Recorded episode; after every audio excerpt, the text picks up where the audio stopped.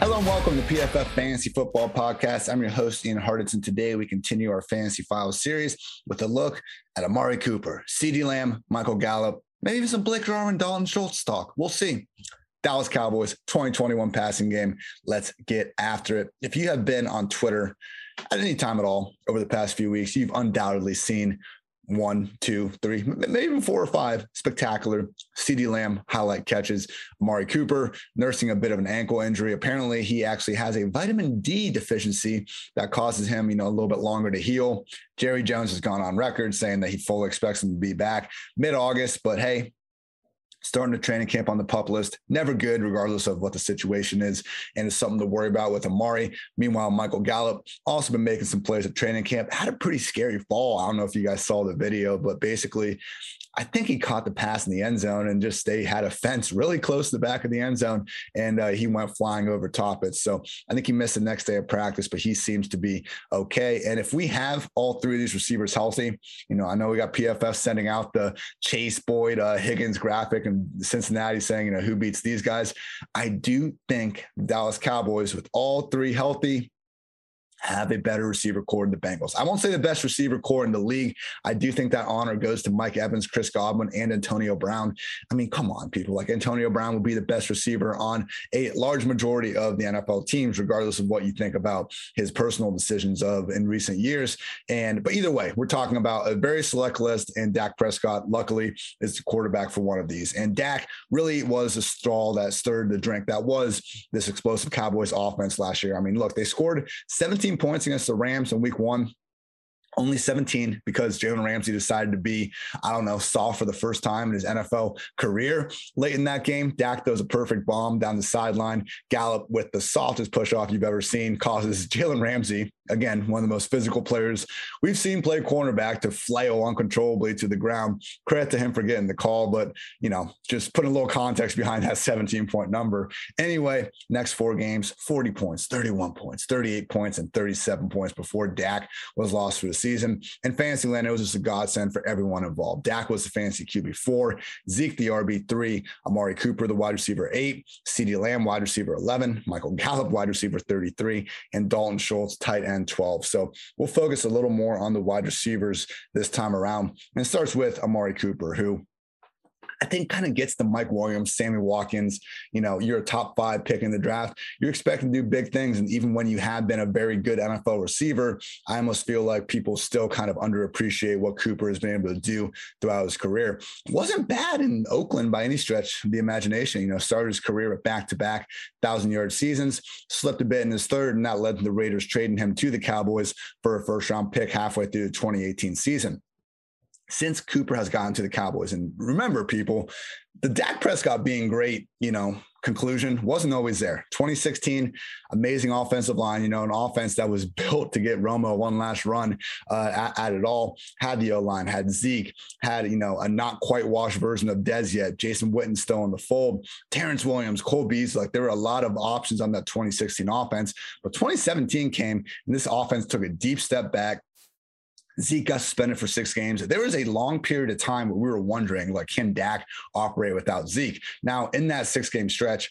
the bigger issue was losing Tyron Smith and some of the offensive linemen. We didn't quite put that together as well as we showed up in hindsight. But then going to 2018, the first six, seven weeks when Dez was gone and they were trying to throw to like Michael Gallup as their number one when he was just a rookie, it wasn't working out. And that's what led them to trade the Cooper. And it really helped bring out the best version of Dak that we now know today. So just realize people, since the Cowboys acquired, acquired Cooper, He's held up his end of the bargain. He has been anyone's idea of a great NFL receiver. 15th highest PFF receiving grade among 92 qualified receivers, seventh in receptions, fifth in receiving yards, tied for seventh in receiving touchdowns, tied for 37th yards per reception, tied for 15th in yards per route run, 14th percentage of catchable passes that were caught. I'm not saying Cooper's top five. He isn't. Maybe in route running. He's his route running is absolutely absurd. Overall, though, we have still seen him be a little bit more boomer bust. But when he is on, people, there's few people, there's few receivers as good as Amari Cooper. I mean, you just ask Jaire freaking Alexander, like one of, if not the single best cornerback in the game. Like people always kind of think that Jaire, and as someone that's written wide receiver cornerback columns for every single week for the past like three and a half, four years, everyone kind of expects Jaire Alexander and these best cornerbacks to like really shut down the opponent's number one. Not always. And the Packers really haven't gone out of their way to use Jaire Alexander in shadow coverage ever since he was absolutely eviscerated by Cooper in 2019 this wasn't the last straw. Jaire still did it a little bit in the early parts of 2020. Lost Adam Thielen, wasn't doing super great, and then was locking up his down, locking down his side of the field. I'm not here to tell you Jaire Alexander is anything other than a great, excellent NFL cornerback. The fact of the matter is, though, Mari Cooper against him in week five, 2019, 11 catches, 226 yards, and a score on 14 targets made him look, you know, sheesh worthy all afternoon. And that's what Cooper can do at his best. When Cooper is on, he is capable of making making, you know, the NFL's very best cornerbacks look ordinary with his blend of deep speed, route running ability, even, you know, some sneaky goodness after the catch at times, as we saw in that one as well. So overall, 2019, he was the wide receiver 15 in PPR points per game, wide receiver 21 in 2020. And look, the Cowboys gave him 100 million reasons to continue to be their number one receiver for years ahead. So last year specifically, there wasn't much of a debate debate as to who was going to be the number one in this offense. Now we have it between Lamb and Cooper. But people, last year only four players had at least 50 targets in weeks one through five. Allen Robinson with 56, Mark Cooper 53, Hopkins with 53, and Stefon Diggs with 50. So maybe Lamb takes the leap forward. He's got the ability to. This is from our PFF draft file, uh, draft profile on Lamb before he uh, even played it down in the NFL. When it comes to Lamb's efficiencies, they're really there's really only one that stands out his speed. And it's not like he's completely uh, bereft of it. Rather, it's not up to par with all the other things Lamb does at, the, at an elite level. Hands, yards after the catch, route running, releases, all elite. He's the type of talent you'd be silly to pass on at the top of the draft, hoping to get a comparable receiver in the second round. It's just not going to happen. In 2020, we saw a lot of this. Lamb, he's not going to just simply run by, you know, a cornerback that can run a 4-3, who really can in, uh, you know, a lot of these situations. But the way the Cowboys used him was nothing short of great. He was almost always a slot first receiver, and he balled out. He led all first year receivers in receptions, yards, and touchdowns when lined up inside. In the yardage mark, 877 receiving yards from the slot, most by a rookie inside since 2006. So, look, CeeDee Lamb, usually in today's NFL, you know, your third best receiver is in the slot. Not always.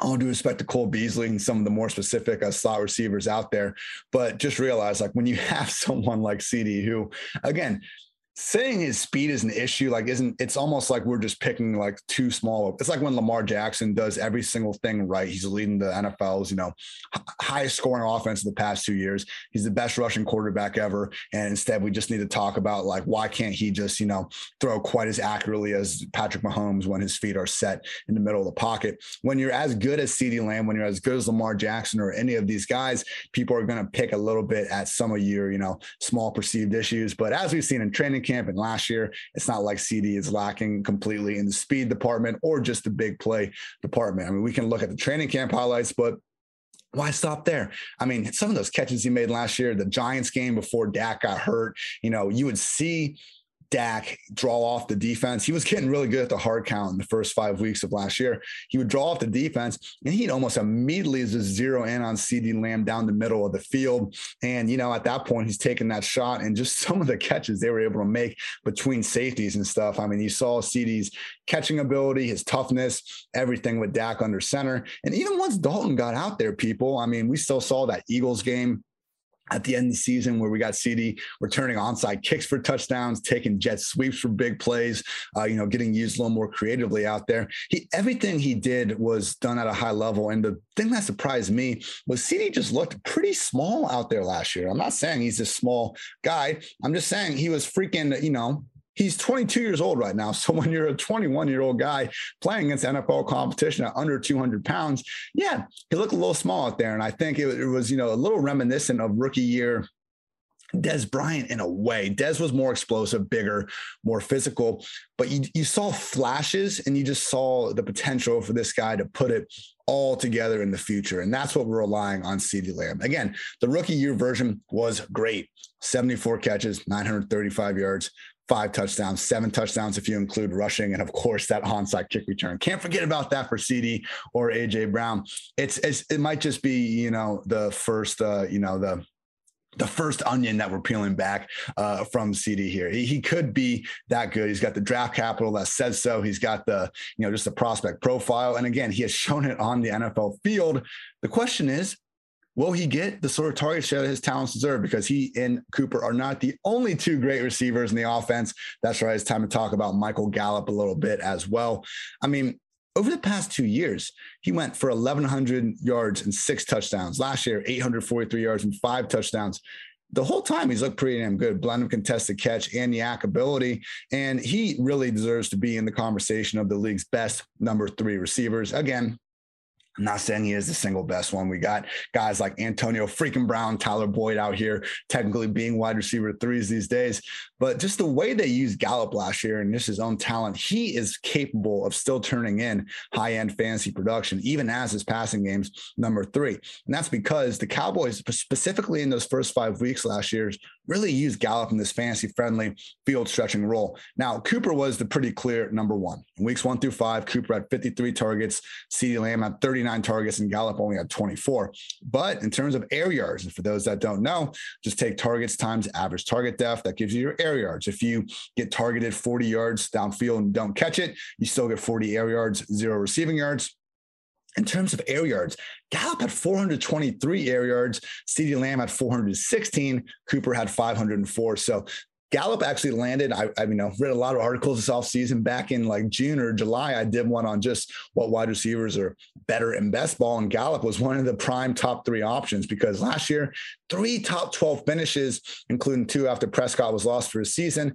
But because of the nature of his role, you know, it, those are hard passes. Is why deep ball rate and pressure rate and some of these things are less stable metrics from year to year. Same thing, you know, with some of these deeper receivers because consistently throwing deep and outside the numbers is hard. So with Gallup, no, he's not going to have the same week to week consistency as Cooper or CeeDee Lamb. But luckily, he's not being priced anywhere close to them. And that's what makes each of these wide receivers of value in fantasy land. My ranks for each Cooper is my PPR wide receiver 11, CeeDee Lamb, my wide receiver 12, and Gallup, my wide receiver 41. And I'll, I'll say this, people, like I feel low on Gallup at 41 as well. He's someone that I've been happy to chase in that, you know, wide receiver three range. I guess the question for me is like, how far do we want to go with it? Because he is the pretty clear number three receiver in Dallas. Huge upside if either one gets hurt. But do I want to put him, you know, in front of Laviska or DJ Chark, who figure to be the number two, if not number one receivers in their offense? We got Will Fuller, Juju Smith Schuster, Chase Claypool, Curtis Samuel, Aiyuk, Deebo, AB, Waddle, Sutton, Robbie. Like, for Gallup, I just can't put him ahead of many receivers I think have a chance to be the number two in their offense. And it's great the Cowboys have the ability to enable, you know, three fantasy relevant receivers. And I think Gallup's fine going where he's going it's just hard for me to rank him, you know, as a legit top 30 guy. So, you know, the Lamb over Cooper talk, I get it. It's not of the, you know, it's not this big hot take, people. I have them rank literally one spot apart. I have had them ranked that way the entire offseason. So, you know, don't be going on Twitter and just saying, oh, here's my, you know, here's my hot take for the day. Uh, CeeDee Lamb over Amari Cooper. It's not the craziest thing you can go out there and say. I would take Amari Cooper, though. Again, Cowboys have a hundred million reasons to continue to pay this guy. And it just seems like the public, uh, you know, the public just image of CeeDee Lamb seems to be being swayed by him making like baller catches in training camp, which is great, but we saw him make baller catches against NFL defenses last year, which was a lot more great to me. That catch he had against the Vikings, you know, falling freaking contorting his body the way he did on that uh, fade in the end zone, like absolute madness. So I don't think CeeDee's shown anything in these training camp highlights that we didn't know he could do already.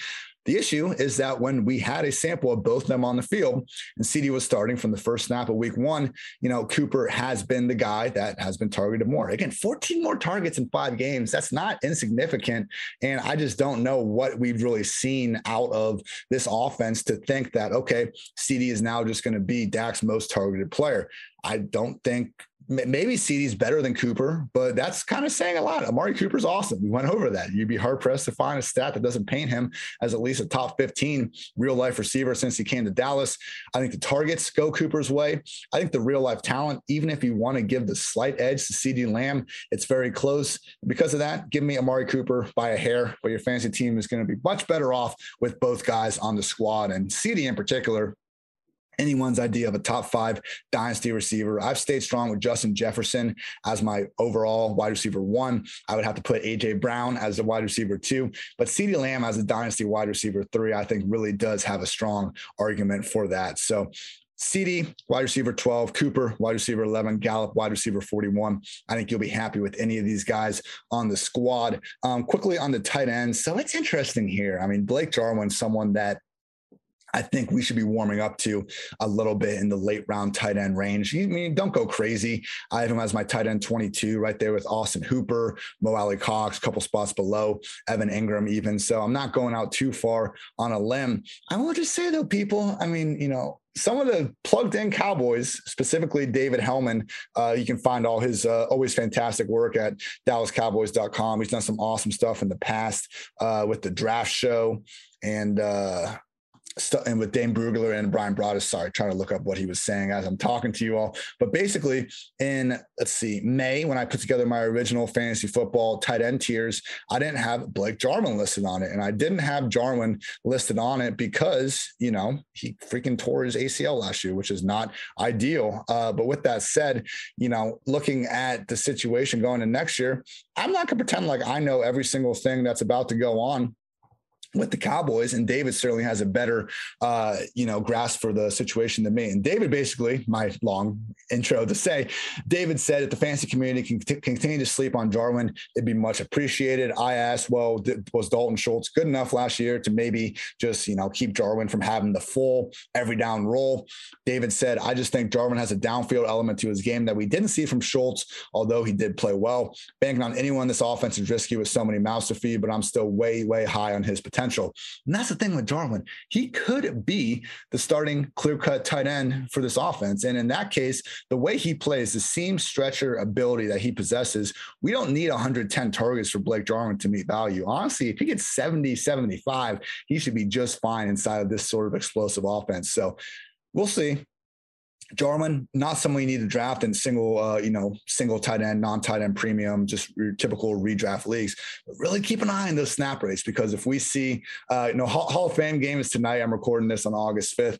Probably not going to see the first team offense out there. I would highly doubt it. But if we start seeing the Cowboys first team offense and Blake Jarwin playing, you know, 12 of 13 snaps that Dak Prescott's out there in the preseason, that could be awfully interesting in a hurry. Because again, talented player. Everyone was on him last year, and this would be a nice post hype opportunity to be able to buy him far closer to his floor than his ceiling. And people, I hope the one thing you could take away from this podcast is that fantasy football season is here. And we are now offering 25% off any PFF subscription to all first time subscribers with promo code FLASH25 only until August 10th for just 750 get access to PFF's fantasy football draft guide player rankings and projections, all of PFF's locked article content, cheat sheets for your fantasy drafts, and more. Again, that's promo code FLASH25 or 25% off any PFF sub. Get access to all our PFF's fantasy tools for $7 and only 50 cents. Also, shout out to Manscaped. Support for PFF is brought to you by Manscaped, who's the best in men's below the waist grooming champions of the world. Manscaped offers precision engineered tools for your family jewels. Manscaped just launched their fourth generation trimmer, the Lawnmower 4.0. Join over 2 million men worldwide who trust Manscaped with this exclusive offer for you you 20% off and free worldwide shipping with the code PFF at manscaped.com. That's 20% off with free shipping at manscaped.com and use code PFF. Unlock your confidence and always use the right tools for the job with Manscaped. I want to thank you all for tuning in to PFF Fantasy Pod. As always, new episodes every single day throughout the summer and into the season. Still got some things to figure out with a specific uh, guest host and all that in season, but I think you're going to like the uh, you know crop of episodes we got coming. Sunday night game by game review. As always, Monday we're going to make it more of a white waiver wire centric show. Tuesday game by game breakdowns, and these will probably be published the day after. So excuse me for talking about the uh, recording date. But Wednesday we'll have a special guest on. Thursday we'll go over some DFS centric stuff. Friday, wrap up the injuries. And Sunday, going to be debuting a new start sit hour, probably at 11 a.m. So, you know, I, I, like to do the, you know, teach a man to fish, don't give a man a fish, and it'll keep him happier the rest of his life. You know, throughout the week, I'd prefer to point you in the right directions. But let's get some context to this shit. You know, let's try to talk about why this guy's a good play, not just say he's my wide receiver eight in the rankings. Trust me and move on. You know, but with that said, I understand at the end of the day, we all just want to have our fantasy, uh, you know, rosters optimized as much as possible. So with that, we're going to try to be a little better when we get closer to Sunday, when it's Sunday morning, of you know, just going through, hey, What are your final questions for the week? Let's see if we can't answer them. So, more on that, obviously, as we get closer to the year, but I'm pumped planning ahead. Want to keep trying to bring you all home your fantasy championship. So I'm Ian Hartitz. And until next time, take care, everybody.